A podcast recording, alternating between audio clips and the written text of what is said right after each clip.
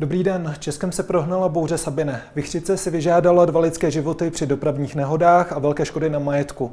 Řádění Sabine, ale také boj českých měst a obcí s podobnými živelnými katastrofami probereme dnes s našimi hosty. Vítejte v Epicentru s Jaroslavem Šimáčkem.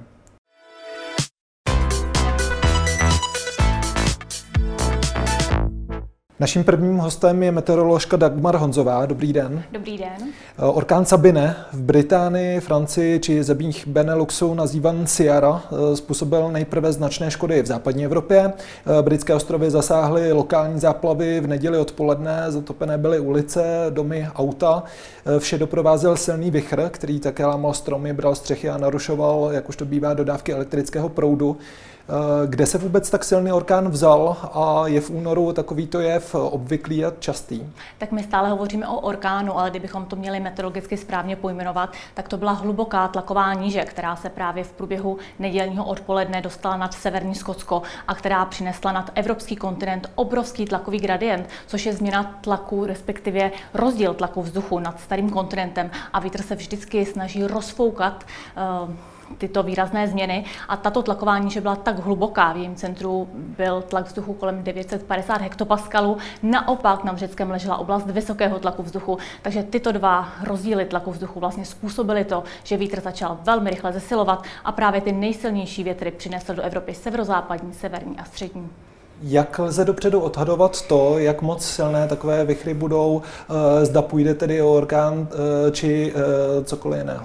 Tak popravdě, já už jsem se vsázela minulou neděli, že za týden bude orkán, protože numerické modely velmi dobře vlastně spočítali, že následující víkend a počátek tohoto týdne bude pořádně větrný. Samozřejmě každý výstup toho numerického modelu zpřesňoval, upřesňoval a musím říct si, že každý výstup toho numerického modelu od pátečního dne zvyšoval nárazy větru, které se na území Česka objeví období. Takže vítr umíme relativně dobře předpovědět na další časové období, ale pokud bychom týden dopředu hovořili o tom, že přijde vychřice, ne orkán, tak by to také mohlo ještě vysnít jako poplašná informace, protože přece jenom ta atmosféra je tak dynamická a tak vlastně neukočírovatelná, že čím blíže jsme k tomu, tak tím ta úspěšnost a pravděpodobnost je vyšší. Ony padaly také eh, výstrahy Českého hydrometeorologického ústavu eh, a sice před extrémně silným větrem a nakonec se v mnoha případech naplnily, je to tak? Přesně tak, na území Česka v průběhu včerejšího dne, ale také dnešního dne na celém území Česka foukal silný vítr, eh, který v horských oblastech dosahoval vychřice, i v nížinách jsme tedy dosáhli vychřice a nakonec ten nejsilnější vítr byl naměřen v průběhu druhé poloviny noci z neděle na pondělí na Sněžce, kde v nárazech dosáhl intenzity 184 km v hodině takže orkán jak vyšitý. Když nebudu mluvit o, o tom, jak foukalo na hřebenách českých hor, co střední polohy a nížiny, kde byly ty porivy větru nejsilnější? Tak velmi silně foukalo na přechodu studené fronty, která počasí u nás začala ovlivňovat během pondělního rána. Konkrétně v 6 hodin překročila hranice v Krušných horách a na této studené frontě nejenom, že se vyskytovaly bouřky, což zase vůbec není typické na začátek února, ale vyskytovaly se velmi silné porivy větru. V paměti mě utkvělo, že například v západní části republiky i v nížinách na Plzeňsku to byly nárazy větru na 105 km v hodině. Tyto samé nárazy větru jsme zaznamenali i například v Praze Ruzini. No a když jsme si mysleli, že už máme všechno za sebou, tak v průběhu odpoledních hodin se začaly právě v severozápadní části republiky vytvářet četné a poměrně vydatné přehánky. A v těch přehánkách opět začal zesilovat vítr. A například v Ústí nad Labem jsme během odpoledních hodin zaznamenali nárazy větru na 122 km v hodině. Eh, v Plzni Mikulce 114 km za hodinu. Utkvěla mě Přibyslav 111 km za hodinu. Dukovany 118 km v hodině a takhle bych pokračovat mohla. Takže vlastně v průběhu celého pondělního odpoledne ještě na území Česka i v nížinách ten vítr foukal o intenzitě v nárazech přes intenzitu vychřice. Paní Honzové, já se vás zeptám, co bude dál eh, od pondělního odpoledne dále. Eh, jakou očekáváme situaci právě ohledně třeba silného větru v České republice? Tak situace už v průběhu noci z pondělí na úterý se malinko zlepšovala, protože nárazy větru se plně zastavovaly z počátku noci do 90, postupně do 70 km v hodině, s tím, že během eh, dnešního rána nárazy větru dosahovaly nejčastěji těch 70 km v hodině. Pořád jsme tedy v nížinách, na horách to bylo i přes 100 km za hodinu. V průběhu dopoledních hodin ale ten vítr opět začal zesilovat, a to zejména na Moravě a ve Slesku, kde na Jižní Moravě vítr opět dosahoval rychlosti i přes 90 km za hodinu. A s tím větrným počasím musíme ještě v průběhu celého dnešního dne počítat, kalkulovat a výrazně by ten vítr měl začít slábnout během noci z úterý na středu a ve středu to bude ideální vítr na pušení draků, nárazy do 70 km hodině. Když dochází k takovýmto, dalo by se říct, extrémnějším situacím, eh, plné ruce práce mají samozřejmě hasiči a další složky. Eh, meteorologové vydávají v tomto momentě různá doporučení, jak se lidé mají chovat. Jak se především chovat v momentě, kdy udeří orkán, jako třeba orkán Sabine? Tak nejlepší je určitě dostat, eh, zůstat v klidu domova, v bezpečí domova. Pokud nemusíte, tak nikam nevyrážet. Pokud přece jenom se někam musíte vydávat, tak eh, rozhodně na tu cestu si naplánovat další čas, další časový horizont, protože se vám bude jak hůře chodit, tak hůře řídit auto. Vynechat rozhodně návštěvu hřbitovů, parku, do lesa rozhodně ne. Eh, doporučovali jsme aby lidé venčili pejska na odvodítku, aby jim neutekl. Počítat s tím, že i ten pejsek může být daleko více nervózní, protože jakmile fouká čerstvý nebo silný vítr, tak je to špatné. Mít nabitý mobilní telefon, sledovat rozhodně to zpravodajství, mít doma nějaké základní zásoby a počítat s tím, že pokud tedy nám nejde elektrický proud, že alespoň těch 24 hodin eh, mít doma nakoupeno a navařeno. Eh, počasí, dalo by se říci, v Evropě se lehce uklidňuje, varování před bouřkami ale trvá. Eh, na severu Korziky naměřili vychr 220 km za hodinu, eh, kde v tomhle případě bude z vašeho pohledu foukat nejvíce, co se týče následujícího jednoho dne, dvou dnů? tak eh, stále ten čerstvý vítr bude foukat nejenom v Evropě střední, ale také v Evropě severozápadní a právě v jeho východní části evropského kontinentu se můžeme setkávat s tím, že vítr v nárazech dosáhne rychlosti i přes 90 km za hodinu. V tomto případě dochází i eh, ke kuriozním a dramatickým momentům, kdy porivy větru eh, vlastně znesnadňují leteckou dopravu. Právě v letecké dopravě od nedělního odpoledne propukl, dalo by se říci, chaos nad evropským kontinentem, jak výrazně ovlivňuje vlastně takováto situace, orkán, ty možnosti letecké dopravy a jak to řeší třeba i v tuhle chvíli meteorologové? Tak toto už je na práci leteckých meteorologů, kteří opravdu ty předpovědi počasí dávají minutu po minutě a s každým tím letadlem a s každým tím leteckým dispečerem si sami konzultují. Samozřejmě neustále sledují, monitorují rychlost větru, Včera v těch ranních hodinách, kdy přes naše území přecházela ta studená fronta, přinášela vlastně i bleskové výboje sem do středočeského kraje a vítr zesiloval přes 100 km v hodině, tak některé lety byly odkloněny, ale pokud se ty nárazy větru dostanou pod 100 km v hodině, tak už by s tím přistáním, i když je daleko obtížnější pro pilota, neměly být eh, vlastně v 21. století takové komplikace. Eh, samozřejmě ty obrázky nicméně byly poměrně dramatické a pro cestující na palubě nic moc asi k závidění. Já se ještě pozastavím zastavím u jiného momentu. Eh, v momentě, kdy propukal orkán Sabine, eh, si i lidé na českých sociálních sítích všímali toho, že to označení toho meteorologického jevu je různé napříč Evropou. Právě Velká Británie mluvila o Siaře, stejně tak země Beneluxu a Francie. Naopak Sabine to byla tedy u našich sousedů v Německu a posléze u nás. Kde tahle označení vznikají, proč jsou takto různá? Tak v Německu existuje meteorologická společnost, sídlící v Berlíně, která se mimo jiné zabývá tím, že si u ní můžete objednat název tlakového útvaru. Je to výborný dárek například k narozeninám. Eh, takže přijdete, řeknete, já bych chtěla, aby tlaková níže se jmenovala tak a tak. Eh, ve chvíli, kdy tlaková níže vznikne, jste v pořadníku a ve chvíli, kdy přinese nějaký takovýto extrém v počasí, tak jste slavní a všichni se to dozvíte. Ale dá se říct, že každá tlaková níže je touto německou společností, která se dostane nad evropský kontinent a která vznikne, eh, tak je pojmenovaná.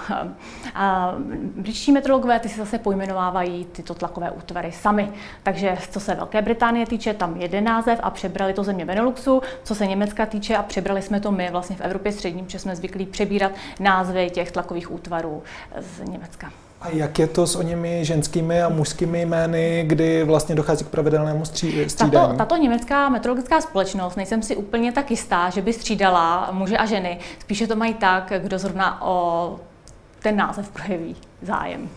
My se ale můžeme podívat na některé mužské případy orkánů. Uh, Kiril udeřil v České republice s poměrně výrazným dopadem.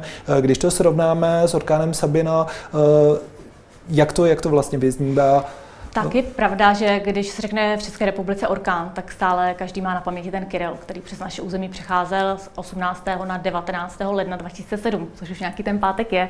Tenkrát přinesl na sněžku v nárazech rychlost 216 km za hodinu, eh, což nemůžeme srovnat s nejvyššími nárazy větru tady Sabine, ale co mě utkvělo, eh, Jedna věc byla, že foukal a stále fouká tedy čerstvý až silný vítr a že jsme naměřili takové vysoké nárazy i v nižších nadmořských výškách. Ale druhá věc je ta, že v ranních hodinách jsme v pondělí ráno měli v pražském Klementinu 14,6 stupňů, konkrétně v 6 hodin ráno.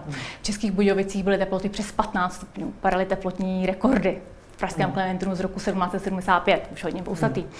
A po, poté se ochlazovalo velmi výrazně, až o 10 stupňů Celsia. A vlastně i Kiril přinesl v nočních hodinách eh, nejvyšší teploty a poté to bylo ochlazení. Takže s tím bychom mohli toho Kirila a Sabinu srovnávat. Tahle situace, kdy vlastně v únoru dojde k tomu, že udeří eh, na jedné straně orkán, na druhé straně ty teploty jsou do značné míry nezimní, eh, je to situace, která se může do budoucna častěji třeba i opakovat? Tak eh, já kdybych tady měla vyjmenovat orkány za posledních 15 let, které jsem si v úzovkách osahala, tak bych bylo hodně. Orkán Emma, Kirill, Xavier, Hevard a všechny jsou vlastně spojený s obrovským tlakovým gradientem nad uh, starým kontinentem. Uh, ta synoptická situace je jim velmi podobná a je také velmi podobné, že se objevily v teplotně nadprůměrném období, ať už to byl ten leden únor, ať už to byl konec listopadu nebo konec října. Takže eh, nejsem klimatolog, eh, ne, nebudu si brát do úst klimatologické modely a výhledy. Četla jsem několik studií, ty hovoří o tom, že počet větrných dnů na území České republiky poměrně hodně stoupá. Rozhodně vyloučené nejsou. Dobrá zpráva je ta, že dnes můžeme varovat velmi dobře. Předtím můžeme to vlastně sledovat online, můžeme na to být daleko lépe připraveni. Na druhou stranu milové kroniky 17. a 18. století, tam všude se setkáme s tím, že naši předci zaznamenávali, pozor, byl silný vítr, ulítla nám střecha, stalo se nám tohle a tamhle to. Takže rozhodně to není až mýtus na 20. století. Orkány byly, jsou a budou.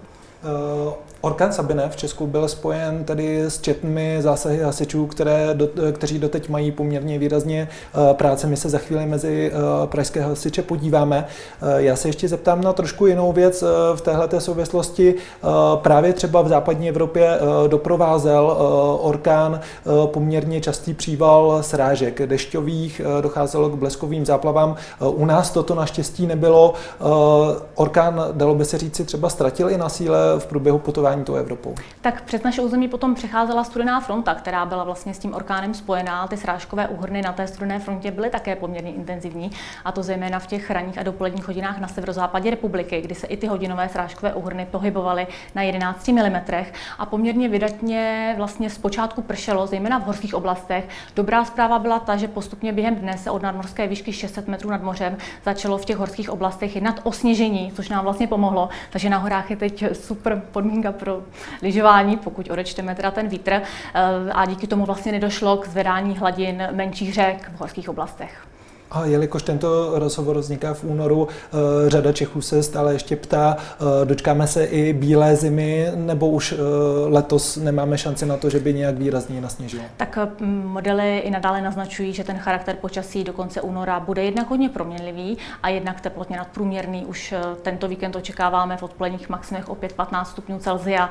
A i když jsem hned v úvodu řekla, že atmosféra je velmi dynamická a může se stát vlastně cokoliv, tak není to na to, že by nám alespoň ani druhý den v nížinách naprl sníh od začátku letošní zimy, když už budu takto sarkastická, opravdu nevypadá.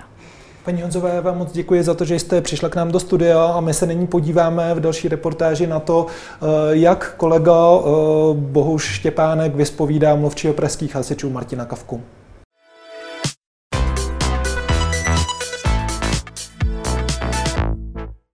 Dobrý den, my jsme teď v Modřanské hasičské stanici a já jsem tady právě se zmiňovaným mluvčím pražských hasičů Martinem Kavkou. Dobrý den. Dobrý den. Eh, pane mluvčí, eh, Sabina zanechala velkou spoušť. Eh, já ale přejdu ještě k spíš takové té době, kdy se ohlašuje podobný vychr a vy lidem určitě máte co říct ohledně prevence. Dával jste na Twitter video poměrně velmi zdařilé a tam jste radil, co dělat před nadcházejícím vychrem. Tak schrňme prosím ty rady. Největší nebezpečí asi představují ty vyvrácené stromy nebo padající stromy a e, ulomené větve. To znamená, my radíme lidem, aby nechodili do parků, do lesů nebo tam, kde jsou stromy, protože ten vítr by mohl vyvrátit ten strom nebo ulomit větev a e, způsobí to pát na člověka a může to někdy e, způsobit i smrtelné zranění. Ostatně to se stalo vlastně v Klánovicích, kdy strom spadl na, na dvě mm, děti. E, pak jsme radili na zahradách eh, zabezpečit všechny volné věci, které tam mohou být, zahradní nábytek, veškeré vybavení zahrady, ale i na balkonech, třeba v bytech, nějaké květináče a podobně, tak eh, aby lidé zajistili, protože ty věci mohou odlétnout, nejenom, že způsobí tedy škodu na majetku, ale zase mohou někoho zranit někde na komunikaci. Pak jsme radili lidem, protože dochází k výpadkům elektrické energie, aby vlastně si nabíjeli mobilní telefon, aby si připravili svítilnu, protože při výpadku mobilního telefonu, eh, při výpadku elektrické energie mohou použít mobilní telefon, zavolat si tísňovou linku 112, aby na tohle byli připraveni a lepší jsou ty svítilny právě na baterie než nějaká svíčka. Zase byste mohli mít i víc výjezdů eh, k požárům. Eh, já se vrátím právě i k těm věcem jako volně poletujícím v takovém silném větru, které nejsou upevněny, protože eh, dostali se informace, že v Německu, sousedním Německu si tamní dráhy stěžovali, že jim létají na kolejiště vlastně ty domácí trampolíny. Někteří lidé je neuklízejí na zimu. No, to nejsou jenom trampolíny, ale neuklízejí eh, ten zahradní nábytek. Ta trampolína samozřejmě, ta velká plocha, eh, když se do ní opře vítr, tak prostě odletí pryč, ale oni to jsou i takové ty nafukovací bazény. To je taky věc, která vlastně může poměrně lehce odlétnout, to samé slunečníky a podobně. Eh, vraťme se ještě ke Klánovicím. Eh, vy jste ale, mm, tuším, přijeli už, když eh, vlastně ty děti byly ošetřeny, odjeli. Co se tam tedy konkrétně stalo? Co tam vítr způsobil? My jsme dostali informaci o tom, že vlastně mm, spadl strom na děti. My jsme na místo přijeli, ty děti už byly v péči zdravotnické záchranné služby a my jsme ten strom odřezali, protože spadnul na plot a na, na hřiště vlastně fotbalové. Eh, pojďme už teď k nějakým číslům. Celostátně za včerejší den hasiči v celé republice zaznamenali víc než 5 tisíc eh, výjezdů. Eh, dnes je to průběžně méně během dopoledne, ale už během dopoledne se počítali na stovky. Jaká byla situace právě, nebo je situace na území, na území hlavního města? My jsme první výjezd zaznamenali v pondělí ve tři hodiny ráno. Od té doby vlastně narůstaly ty, ty výjezdy Eh, s tím, že někdy kolem 6. 8. ráno v pondělí byla ta největší kumulace těch výjezdů, bylo jich opravdu nejvíc. Eh, pak se ta situace kolem 11. se trošku uklidnila, ale ta druhá vlna přišla někdy kolem 13. hodiny. Tam jsme během hodiny zaznamenali 100 výjezdů v Praze. Eh, to znamená, že každou minutu vlastně byl výjezd, eh, někdy i dva. Eh, pomáhali nám hodně dobrovolní hasiči, kteří byli připraveni na okrajových částech Prahy. Eh, kolem 19. hodiny v pondělí se to trošku uklidnilo a přes noc už to bylo klidnější. Tam jsme měli jenom 8 případů. Celkem tedy do nějakého úterního rána jsme zaznamenali přes 300 výjezdů v Praze, které byly spojené se silným větrem takže Sabina vás přes noc nechala vyspat, ale to vypadá jako, že se hasiči prakticky nezastavili. Stávalo se třeba, že se vraceli z výjezdu nebo že během jediného výjezdu měli několik zásahů? To se stává úplně běžně, kdy eh, jednotka jede vlastně k jednomu výjezdu, mm, zlikviduje ho a když se vrací zpátky jako operační středisko, ji opět vyšle k nějakému dalšímu výjezdu. Takže určitě se to stane. Ono je pak na tom operačním důstojníkovi, aby ty jednotky vysílal. Eh, když ta jednotka je třeba dlouho v terénu, tak ji pošle na chvilku odpočinout a vysílá tam další. Eh, v tom opravdu jsou dobří ti mm, dobrovolní hasiči, kteří nám vykrývají vlastně ty, ta místa, kdy nám vypomáhají a profesionální hasiči jsou třeba nasazovány na takové ty složitější případy, třeba eh, na ty uvolněné plechy na střechách, protože tam ten pohyb hasiče je velmi nebezpečný, zvlášť při tom silném větru. Máte přece jenom asi eh, profesionální vybavení na, prakticky na každé posádce nebo na každé výjezdové skupině. Já se ještě zeptám, jaké nejčastější zásahy to tedy byly včera, případně dnes? Eh, byly to ty vyvrácené stromy, popadané větve, někdy spadly i na osobní auta, eh, na komunikace, to znamená bránil ve vězdu a ty náročnější zásahy jsou právě ty uvolněné plechy, uvolněné střechy eh, na domech, tak to jsou vlastně ty nejčastější výjezdy kvůli silnému větru, to znamená stromy, větve, plechy. Jaký nejobtížnější, nejzávažnější, nejkomplikovanější výjezd? Eh, docela zabrat nám dala střecha ve Washingtonově ulici, tam eh, na eh, budově vlastně se uvolnil plech na ploše asi 10 metrů čtvereční. Tam jsme si zavolali i speciální lezecké družstvo, protože tam jsme museli odřezávat vlastně kusy toho plechu a spouštět pomocí lan dolů na zem. Jak jsem řekl, ta, mm, ten zásah v té výšce, kdy fouká silný vítr, tak je velmi nebezpečný. Hasiči se musí vlastně jistit, aby to neodfouklo a plechy nemohou odhazovat nebo ty věci, protože samozřejmě ten vítr by je odnesl a zranilo to i někoho dalšího. Eh, zmínili jsme dopravu, eh, ten vítr pochopitelně ovlivňuje i tu dopravu. Eh, z vašeho pohledu lze říci více nebo větší komplikace na železnici nebo na silnicích, případně jaké nejčastější? Ono to bylo tak možná vyrovnáno. Silnice i železnice. Ta železnice má tu nevýhodu, že ten vlak to neobjede, ten, ten strom. Na silnici si mnohdy řidiči poradí, když tam leží nějaká větev, tak ji odsunou na stranu, poradí si sami. Eh, když už je to samozřejmě větší strom, tak ne, ale dá se to obět. Případně se dají najít náhradní cesty, eh, objezdové náhradní cesty, ale u toho vlaku tam je nebezpečí eh, i to, že ten vlak vlastně má delší drznou, dráhu a, a může narazit do toho stromu tomu, takže eh, ta železnice má komplikovanější. Zpráva eh, železnic má k dispozici své hasiče a naše operační středisko je samozřejmě vysílalo tak, jak bylo potřeba do Prahy nebo ve středočeském kraji si myslím, že měli eh, hasiči ze zprávy železnic daleko více práce než Praze. Jaká je prognóza, nebo respektive můžeme říci i, jak jsou na tom hasiči? Přeci jenom znamenalo to nasazení velkého množství prostředků a velkého množství lidské síly. Stíháte obměňovat, obtáčet nebo protáčet ty jednotlivé výjezdové skupiny, aby si stihli odpočinout? Ono to zasáhlo všechny tři směny. V Praze i v celé republice slouží ti výjezdoví hasiči na tři směny po 24 hodinách.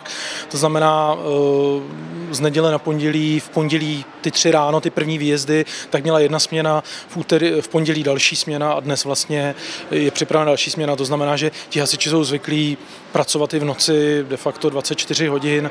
To znamená, že tam nebylo potřeba eh, nějaké speciální střídání.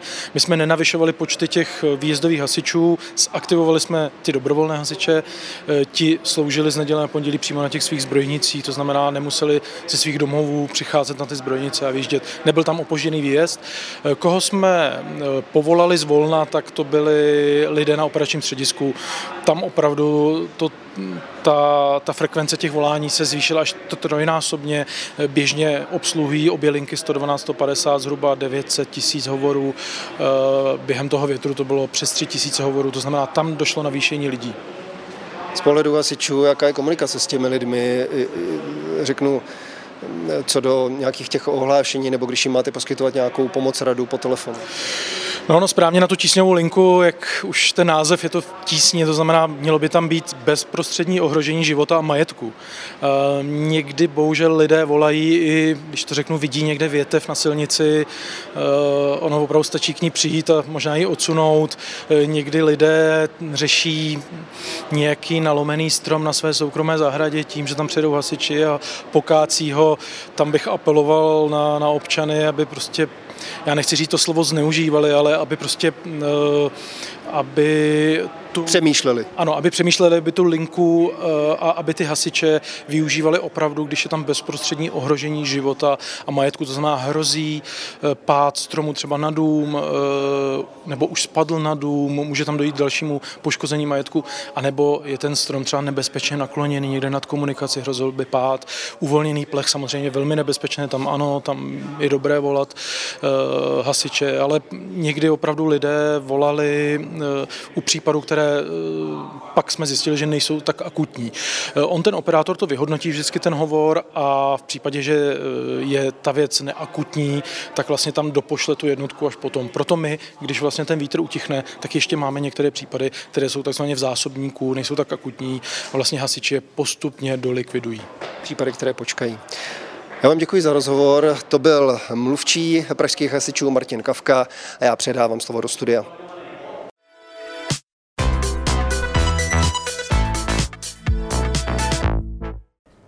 Naším dalším hostem je dlouholetý starosta a místo starosta Suché Lozy a někdejší šéf starostu a nezávislých eh, pan Petr Gazdík. Dobrý den. Hezký dobrý den. Česko byčuje nadále silný vítr, způsobil řadu škod, na jejichž odstranění se pracuje de facto ve dne v noci. Z vašeho pohledu, pohledu úspěšného komunálního politika, s čím se obce musí především vyrovnávat, když udeří taková vychřice? Eh, především se musí vyrovnávat nej, v první řadě s informacemi. Eh, každý občan musí být informován a o tom, co se děje, kde se děje, ať nevznikají fámy a ať lidé najdou pomoc co nejdříve, když ji, když ji potřebují. Eh, to znamená, obce mají vypracované informační systémy od samozřejmě obecních rozhlasů přes internetové stránky a v poslední době se nejvíc osvědčily tzv. SMS zprávy. Mnoho obcí posílá svým občanům SMS zprávy v jakékoliv případě krizové komunikace nebo jenom, jenom prosté informace informovatnosti a v takovýchto situacích jsou SMS zprávy eh, velmi bezpečným způsobem, jak občany informovat. Eh, mají české obce účinný tedy systém eh, prevence, varování v případě těchto eh, nenadálých katastrof? Krizová komunikace je něco, co je skutečně v České republice, mm, dovolím si tvrdit, jedna z nejlepších na světě.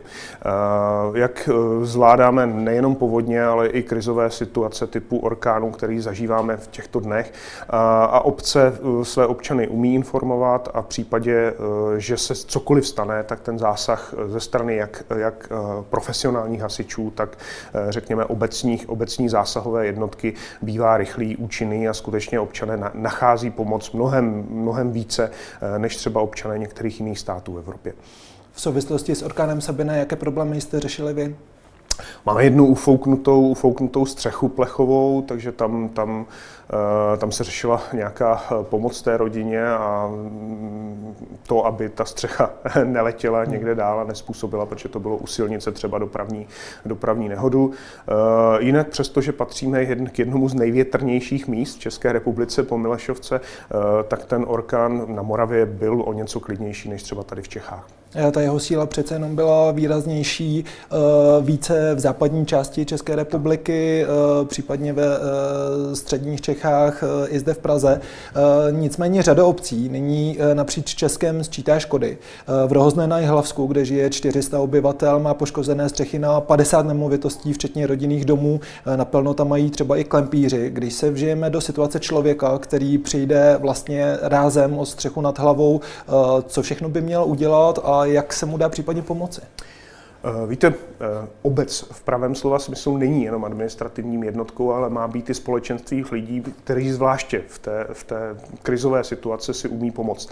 Takže záleží hodně na tom, jaké je zastupitelstvo, jakého starostu si zvolili a věřím, že eh, v té obci si zvolili dobré zastupitelstvo a dobrého starostu a všem těm lidem je pomáháno. Existuje takzvaná krizová karta obce a krizový štáb, který je aktivován při jakékoliv mimořádné situaci, kdy krizový štáb ve kterém je určitě starosta, určitě je tam velitel dobrovolných hasičů, eh, určitě jsou tam další, další eh, lidé, kteří mají některé problémy v obci na starosti, eh, členové zastupitelstva a ti by měli najít tu nejvhodnější metodu, jak občanům pomoct, jak, je schromá, jak jim poskytnout třeba přístřešek. Na té krizové kartě jsou jasně napsány místa, kam budou ti občané umístěni. A prostě tady v té, v té situaci musí ten krizový štáb zafungovat. V případě, že jste si zvolili dobré vedení obce, tak bude o vás i v krizové v situaci postaráno. Jaké možnosti má obec třeba v momentě, kdy vám spadne eh, strom na zaparkované auto, spadne vám strom na zahradu, či eh, nedej bože právě rodinný dům? Eh, může obec takto nějak pomoci třeba aktivizovat své další síly, eh, eventuálně třeba oslovit eh, dobrovolné hasiče, kteří mohou pomáhat i v daných chvílích? Nemůže, většinou musí a většinou to, většinou to udělá, zejména když se jedná o starší lidi, kteří, nebo lidi, kteří si neumí pomoct v takovéto situaci, tak se využívá služeb jak profesionálních, tak dobrovolných hasičů a dobrovolní hasiči jsou zvyklí zasahovat od takovýchto pohrom až po věci, jako třeba když se rojí včely, nebo když, když nastane, eh, když nastane, nastane eh, požár, tak po něm třeba pomoci s vyklízením. Eh, prostě v České republice jsou si lidé pořád ještě zvyklí pomáhat a ty obce jsou na tom postavené a fungují také, je to strašně dobře. Hmm, vy na to narážíte. Vnímáte, že třeba i na českém venkově, ale i ve větších městech Existuje nějaká solidarita v současné době v momentě, kdy vám eh, třeba eh, orkán eh, či blesková záplava vytopí, vytopí dům, vytopí sklep? Pomáhají si lidé?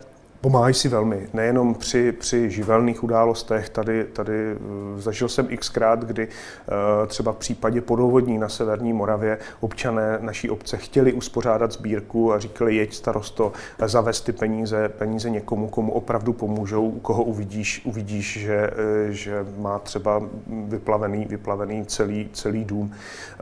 Zažíváme i situace, kdy se stane třeba tragické úmrtí v rodině, kdy skutečně ty obce umí pomoct pomoct, umí, umí v té pospolitosti eh, pomoct psychicky, hmotně eh, i, i jakkoliv technicky. Eh, ona je ta solidarita vidět i v momentě různých sbírek při různých živelných katastrofách. Já se zeptám z trochu druhé strany. Jsou starostové nějak speciálně i proškolováni, jak mají přesně zareagovávat v momentě, kdy se něco takového stane, kdy udeří třeba orkán Sabine, jako momentálně v Česku? Ví starostové, jak postupovat v těch, eh, dalo by se říct, prvních kritických okamžicích? Určitě ano. Vždycky jde samozřejmě o osobnost toho starosty, ale starostové absolvují školení, ať už v rámci obce třetího stupně nebo v rámci celého kraje. To má každý kraj a každá obec třetího stupně jinak. Eh, dobrovolně se mohou také přihlásit, přihlásit na školení. Eh, mají celou řadu materiálů, které rozesílá třeba ministerstvo vnitra nebo jednotky krizového, krizového systému, kde se, kde se se, kde se mohou vzdělat a neplatí to jenom pro starosty, platí to i pro ty členy krizového stábu a také pro jednotlivé zastupitele. Vy jste zmínil i to, že starostové mohou dobrovolně tedy e, přijít na školení, předpokládám třeba i pořádané krajem. E, jak v této souvislosti probíhá ta komunikace obce a kraje v momentě, kdy dojde k nějaké živelné katastrofě? Často dochází třeba i k poškození obecního majetku, možná je třeba nutné i žádat o nějaké další peníze na to, aby se zahladily některé škody. E, jaká je součinnost v tomto případě obcí a českých krajů?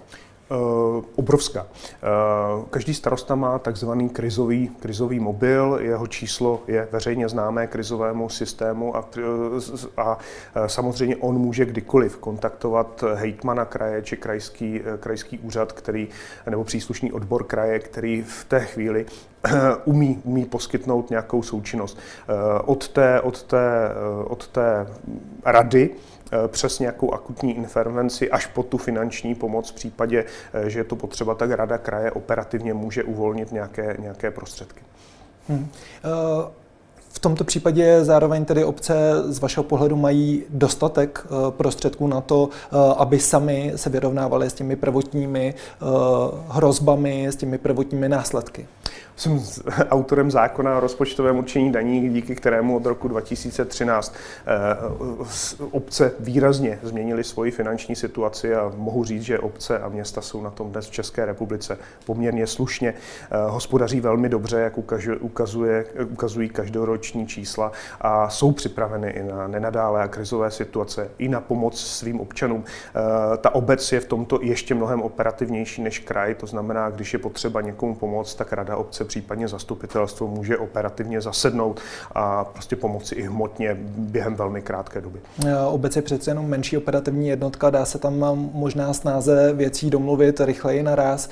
E, nicméně, když to řeknu čistě laicky, je třeba i v Suché lozi místo, kde v momentě, kdy udeří opravdu silný vychr, se mohou lidé schovat v momentě, kdy na ně udeří opravdu tato živá katastrofa? Uh, víte, každá obec má takzvanou krizovou kartu, když, když, hmm. když, když ji ukážu na kameru, a tam v té krizové kartě jsou i místa, uh, jakým způsobem budou varování občané a evakuace. Tak tady třeba místo nouzového ubytování, kapacita. Základní škola 200 osob, kulturní sál 200 osob, dům s chráněnými a seniory 100 osob. Hmm. To už je dostatečný, dostatečný prostor pro 1200 hlavou obec, kde, hmm. kde mohou být evakuováni. Když se podívám ještě na konkrétnější opatření právě třeba při eh, vychřicích, orkánech a podobných záležitostech, eh, ta se třeba týkají i prostorů, kde jsou vzrostlé stromy. Eh, je účinné opatření, kdy třeba obec doporučí, aby lidé nechodili do parků, nechodili do lesů, nebo si myslíte, že toto opatření vlastně na bázi dobrovolnosti, kdy lidé toto nemusí splnit, tolik účinné nemusí být? Eh, já si myslím, že je to účinné, protože eh, dnes, dnes většina lidí je poměrně disciplinovaný, zvláště eh, v situacích, které jsou nějakým způsobem extrémní, tak v naprosté většině respektují doporučení obce, nebo byť to právně neexistuje nařízení starosty obce, který doporučí něco dělat nebo naopak něco nedělat. Jsou to děsivé momenty v, v těchto okamžicích, kdy vlastně třeba v pražských Klánovicích spadl vzrostlý strom na dva školáky právě kvůli vychru. Zároveň se, co se týče třeba i vzro, současných lesů, řeší následně katastrofy kvůli porivám větru, po orkánech mhm. dochází ke sčítání škod na majetcích. Jak velké tyhle ty škody pro jednotlivé obce, které mnohdy vlastní část třeba lesů přilehlých jsou? Je to velmi rozdílné. Víte, on, on, on vychr nestačí, že, že vane přes, přes území. Ono to bývají určité místa, kde ty škody, škody bývají poměrně velké. Obce jsou častými vlastníky, vlastníky lesů, mají svého odborného lesního hospodáře každá obec a svého, svého lesníka nebo hajného. A ti samozřejmě v takovém případě okamžitě po konci kalamity jsou, jsou povinni sčítat škody a obec se musí vynasnažit všem všemi prostředky o to, aby ten les vyčistila co nejdříve. V případě, že to neudělá, tak samozřejmě hrozí eh, v určitých klimatických podmínkách rozšíření kůrovce a škody mnohem většího rozsahu. V souvislosti s opatřeními při zásazích eh, právě v momentě, kdy obce postihnou nejen takto výrazné porivy vychru, eh, cítíte, že je nějaký prostor ke zlepšení v některých jistých aspektech? Má se Česká republika v některých momentech připravovat lépe, jsou někde nedostatky?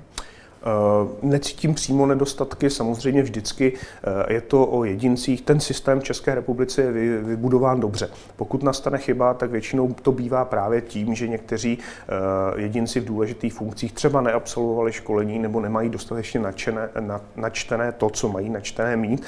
Takže tady je skutečně co zlepšovat a je potřeba preventivně věnovat čas těmto věcem a ujasnit si, každý starosta by si měl ujasnit, jak by se choval v té, v té konkrétní krizové situaci, eh, ať je to povodeň, ať je to větrná smršť, ať je to větší požár, eh, či cokoliv, co, co, co jeho obec může, může eh, trápit. Vy jste už po druhé narážel na ono školení pro starosty. Předpokládám, že jste ji tedy absolvoval. Mohl byste přiblížit, jak takové školení vypadá? Ty školení jsou naprosto různá od toho, že sám jste povinen si nastudovat, nastudovat a být připraven na tu komunikaci. Mimo jiné ohodnotí vás za to občané ve volbách, pokud eh, většina starostů, kteří nějakým způsobem v krizové, v krizové situaci selhali, tak už pak starosty nejsou a většina těch, kteří se ukázali jako, jako připravení a ti, kteří skutečně své obci pomohli, tak většinou bývají úspěšní po mnoho, mnoho, mnoho let nebo mnoho volebních období. Eh, nicméně ty školení jsou různé, záleží na tom vždycky, kdo, kdo je pořádá a zároveň na, na úrovni těch přednášejících. To, co bych každopádně doporučil, je, aby každé zastupitelstvo a každý starosta něco takového absolvoval. Eh, věřte, že se vám to bude hodit. Pane Gazdíku, já vám moc děkuji, že jste přijal pozvání do našeho epicentra. Vám diváci děkuji za pozornost u našeho dnešního vysílání, eh, kdy jsme měli hned trojici zajímavých hostů. Přeji vám pokud možno klidný den.